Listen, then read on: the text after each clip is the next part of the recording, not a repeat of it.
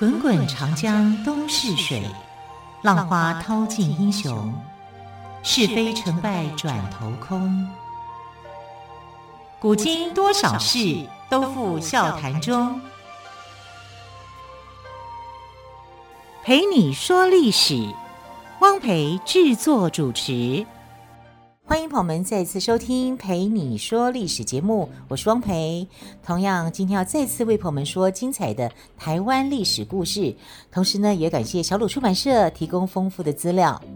好，我们先来说第一个故事：竹堑英雄王世杰。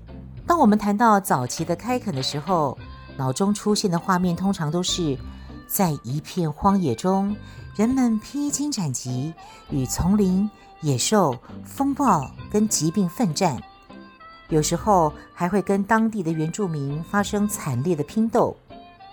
克服大自然与消弭原住民的纷争，似乎成为全世界垦殖英雄一致的难题。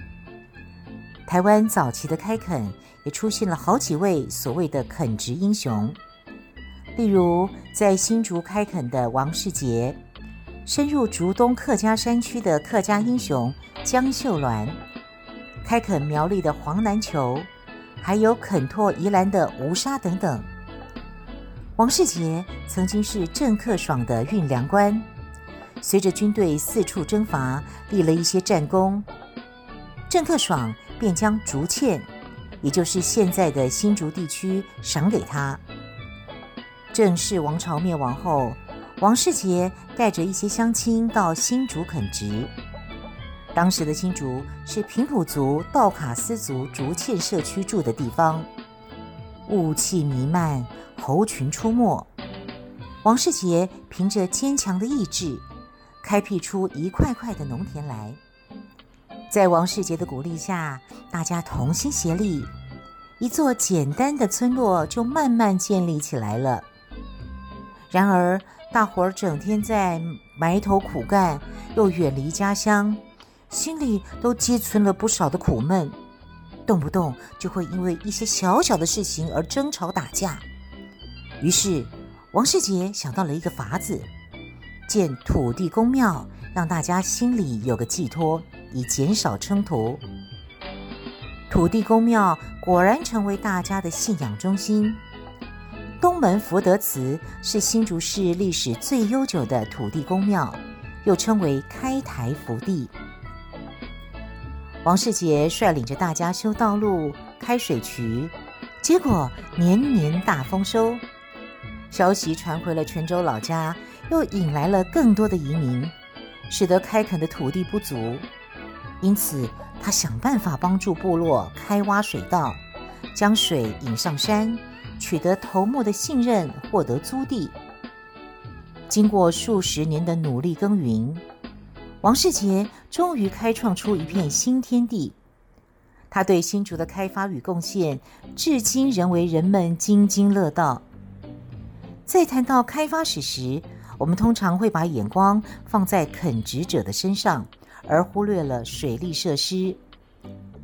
台湾的河川以中央山脉为分水岭。分别流入太平洋跟台湾海峡，因为山势高耸，河水由高山流入海边，落差大，水流急。到了干季枯水期，河床裸露，几乎没有水可以灌溉，名副其实的成为了看天田。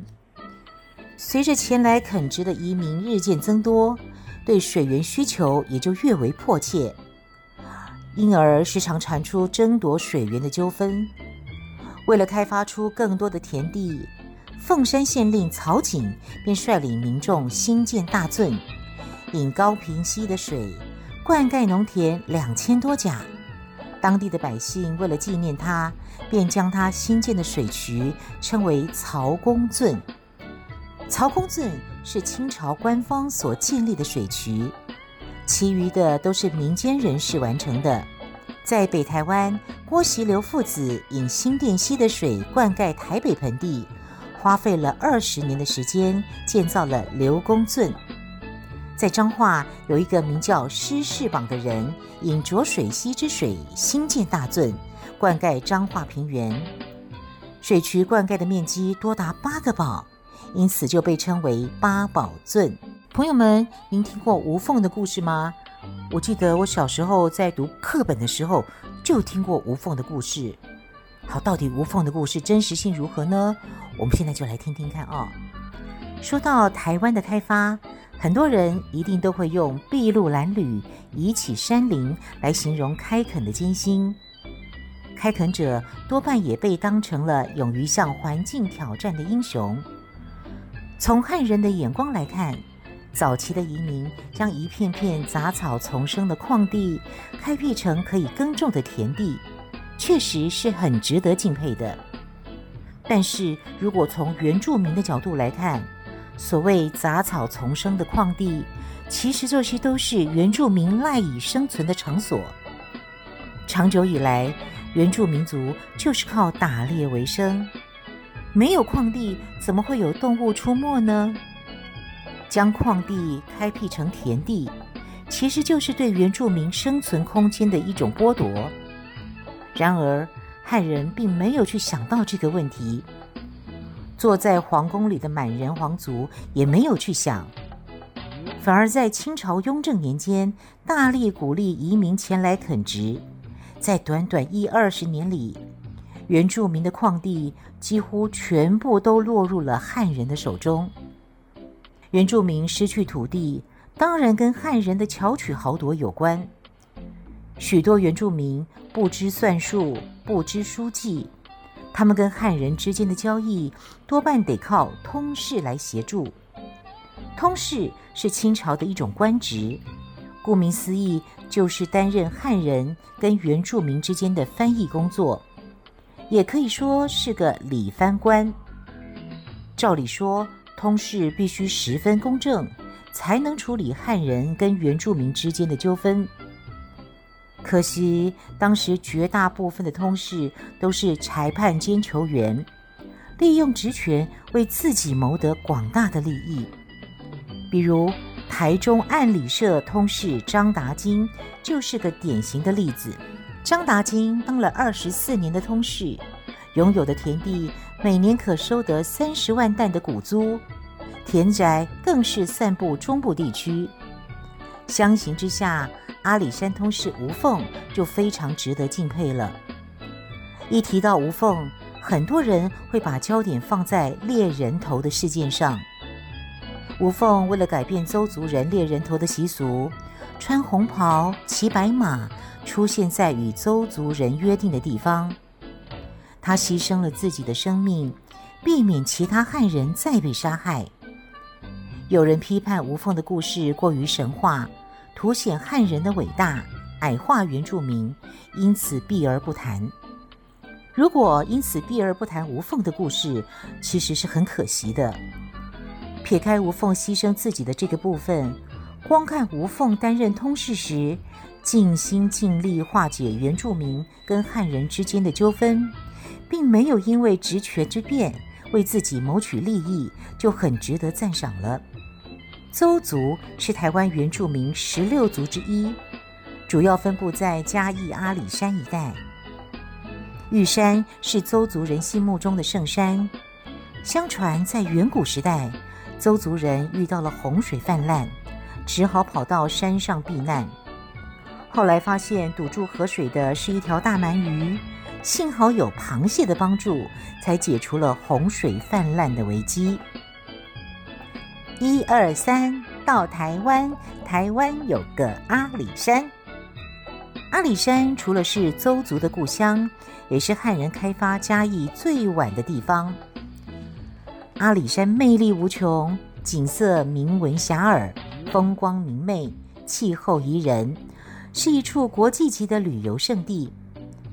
阿里山林业铁路日出、云海、晚霞、巨木，合称阿里山五奇。驻山观日出与多处可见的晚霞，金光耀眼。秋天的云海翻腾，更列名为台湾八景。森林与神木群依然郁郁葱葱，巍然耸立，非常可观。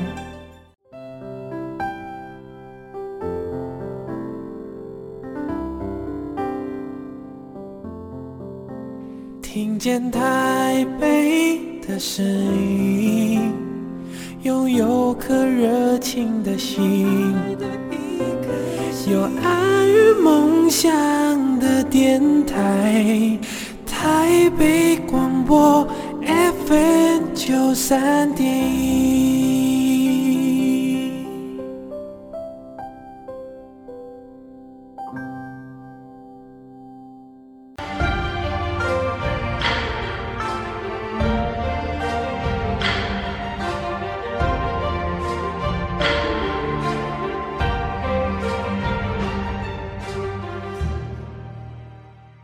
陪你说历史节目，我是汪培。继续，我们来来谈谈吴沙。吴沙是谁呢？在台湾的东北部，有一片非常富庶又美丽的平原，那里世代居住着格玛兰族人，因此被称为格玛兰。现在从台北坐火车到宜兰市，最快只需要一个多小时。然而，在一百多年前，宜兰却是个遥远又陌生的地方。淡兰古道是噶玛兰对外唯一的陆路交通，必须经过三天两夜的长途跋涉，而且还不能错过住宿的地方，否则就得在荒山野地过夜了。正因为交通不便，当时移民的口中便流传着“三留、二死、五回头”这一句谚语。这句话的意思是说，十个想到宜兰开垦的人，只有三个留在兰阳平原上开垦，两个受不了煎熬死了，另外五个呢都转头回去。由此可见，到噶玛兰开垦是一件多么不容易的事。这样的情况一直到清朝嘉庆年间，吴沙到了宜兰后才有所改变。吴沙是福建漳州人，来到台湾之后，起初在三貂岭一带开垦。由于为人豪爽又讲义气，因此不少乡民来投靠他。为了取得更大的耕地，吴沙几次前往噶玛兰，向噶玛兰族人表达开垦的心愿。噶玛兰族人当然不愿意外人介入他们原本安然自得的生活。又担心汉人不安好心眼，因此让吴沙一再的碰了软钉子。双方后来还发生了拼斗，吴沙的弟弟不幸在拼斗中丧生。尽管如此，吴沙仍然没有放弃开垦格玛兰的念头。后来，格玛兰流行天花传染病，懂得医术的吴沙急忙带着药赶到格玛兰。他医好了许多生病的人。格玛兰族人为了感谢他，答应让吴沙前来开垦。不过吴沙得保证不会侵犯他们的生活。吴沙为了让格玛兰族人放心，将双方的约定刻在石头上，然后埋在地下，作为永远的凭证。从此之后。出现在淡蓝古道上的人们日渐增多，他们挑着重担，前面的箩筐装着家当，后面的箩筐则放着祖先的牌位或是守护神的香袋，携家带眷前往格玛兰开创另一个家园。从清同治十一年，马偕博士曾多次造访宜兰，为当地居民治病、建教堂等等。马偕病逝后，噶玛兰族人为感念他对族人的教化，纷纷改姓偕，以示爱戴。目前还保留着噶玛兰传统民风的族人，有许多人都姓偕。旧称噶玛兰的宜兰，位在台湾东北部，东临太平洋，其余三面环山，为南阳溪冲积作用所产生的冲积平原。土壤肥沃，形状好像一把扇子。这种扇形的地形在冬天特别容易产生地形雨，因而造就了一句很有名的俗谚：“竹风兰雨。”宜兰这块乐土是历经泰雅族、噶玛兰族跟汉人胼手之族与大自然搏斗数百年，共同垦拓建立的。好，接着我们来讲朱山的故事。朋友们，您听过朱山这个人吗？朱就是朱元璋的朱，山呢就是阳明山、阿里山山水的山哦。好，我们来说说看朱山这个人。台湾是个海岛，离京城很远。很多官吏都不愿意到台湾来。在清朝的时期，有官吏外派的惯例。从中国大陆被派来的官吏，大都抱着前来大捞一笔的心态，不但对百姓课以重税、强索红包，还巧立名目向百姓要钱。任期一到，就赶紧打道回府。驻守在台湾的军队也一样。当时的士兵都是从福建调派过来的，称为班兵。班就是班长的班哦，兵就是士兵的兵，班兵也是三年轮调一次。班兵平常不练兵，不擦枪，一听到有人作乱，就吓得抱头鼠窜。平定乱世还得靠大陆的部队呢。更可笑的是，负责监督台湾百官的福建巡抚。因为害怕渡海的危险跟水土不服，竟然从来不曾到过台湾。所有的事情都是由各地衙门自行处理，养成了台湾官吏恣意而为的恶习，对百姓极力欺压，对朝廷则粉饰太平。这些贪官污吏正是台湾乱世频传的主因。当然，并不是每个官吏都那么坏。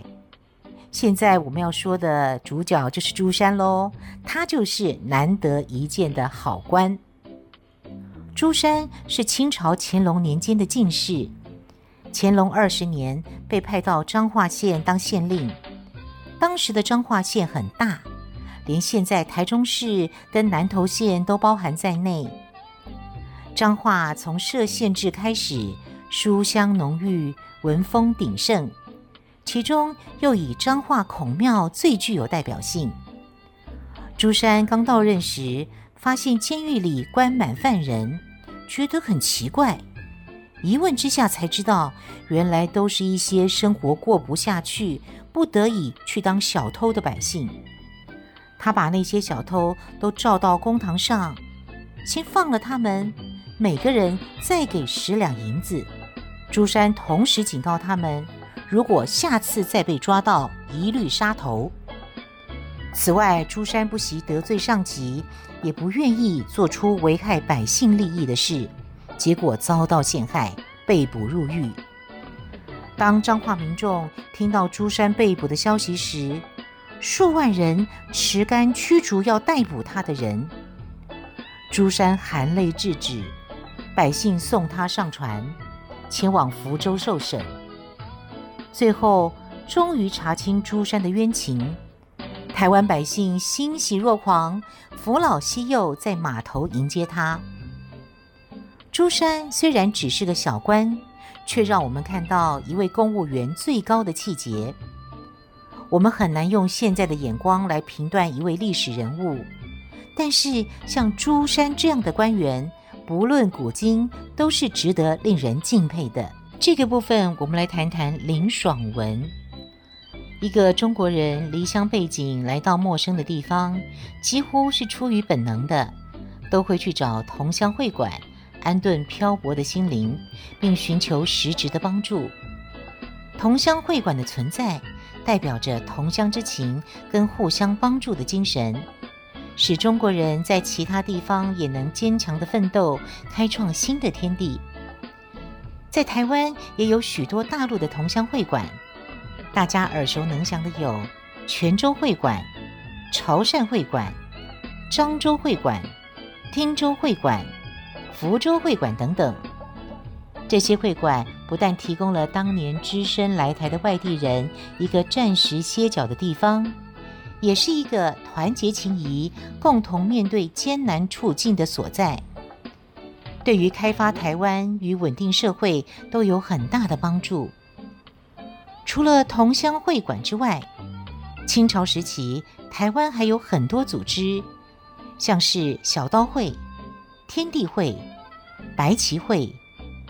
台湾的会党组织并不仅止于上述这些，民间还有姐妹会与父母会等互助组织。这些组织各有他们成立的宗旨，多半也是为了凝聚力量。但因为清朝害怕人民聚集壮大声势，会做出危害朝廷跟社会的事，于是就下令禁止人民结社。这些组织便由明化暗，秘密行动。既然是秘密组织，那就更难管理了。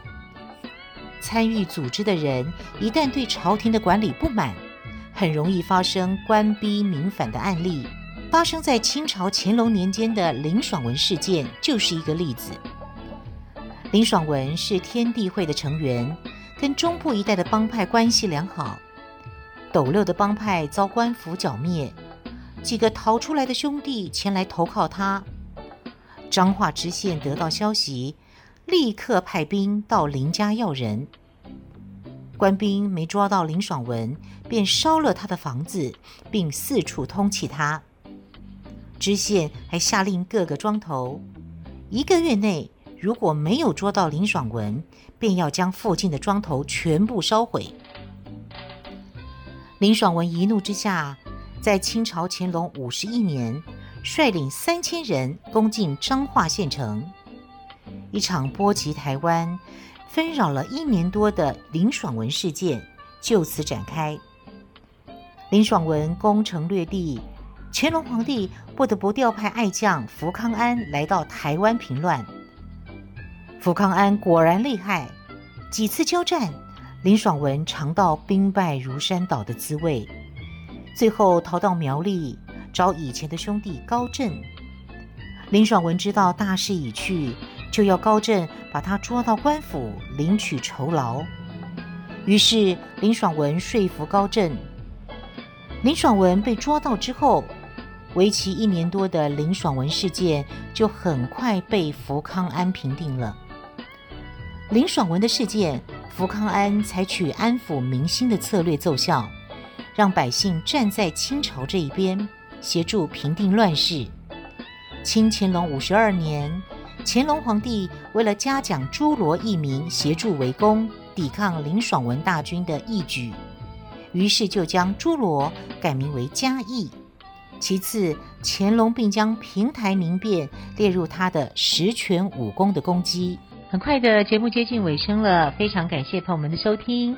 更多精彩的台湾史故事，欢迎朋友们明天继续收听。我们就明天再会喽，拜拜。